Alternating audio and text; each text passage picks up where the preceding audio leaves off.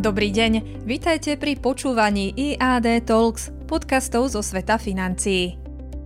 Aspoň nejaké pozitívne správy z Číny – Investovanie do akcií čínskych spoločností obchodovaných na amerických burzách má v porovnaní s tými americkými jedno riziko navyše. Tým je zvýšená šanca na delisting, nútený odchod z burzy kvôli nedodržaniu platných pravidiel regulácie ohľadom auditu. Americký regulátor pre dohľad nad účtovníctvom PCAOB musí mať možnosť skontrolovať všetky dokumenty auditovaných spoločností a overiť tak dôveryhodnosť vykonaného auditu.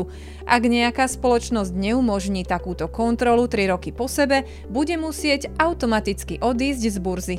A to je riziko vysokej straty pre investorov do takejto spoločnosti.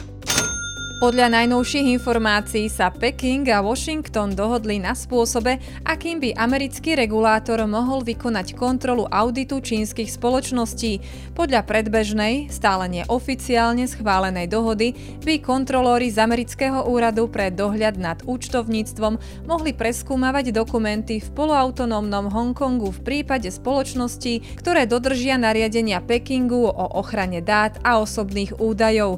Peking sa týmto snaží snaží znížiť riziko zo zneužitia dát, ktoré môžu ohroziť národnú bezpečnosť krajiny.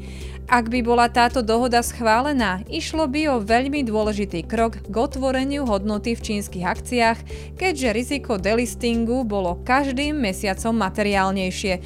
Táto dohoda sa týka viac ako 200 čínskych spoločností, ktoré sú aktuálne listované v USA. Patria sa im aj veľké giganty ako Alibaba, Baidu alebo GD.com. Veľký rozdiel medzi cenou a vnútornou hodnotou čínskych spoločností spôsobuje viacero faktorov, avšak štátne zásahy do biznisu a nejasná čínska regulácia je jednou z hlavných príčin. Dohoda ohľadom auditu a tým pádom aj odstránenie rizika delistingu je len prvým krokom k navráteniu dôvery investorov, ale niekde je predsa potrebné začať. Tohto týždňový komentár pre vás pripravil Michal Ďurica, portfólio manažér IAD Investments. Ďakujeme za počúvanie.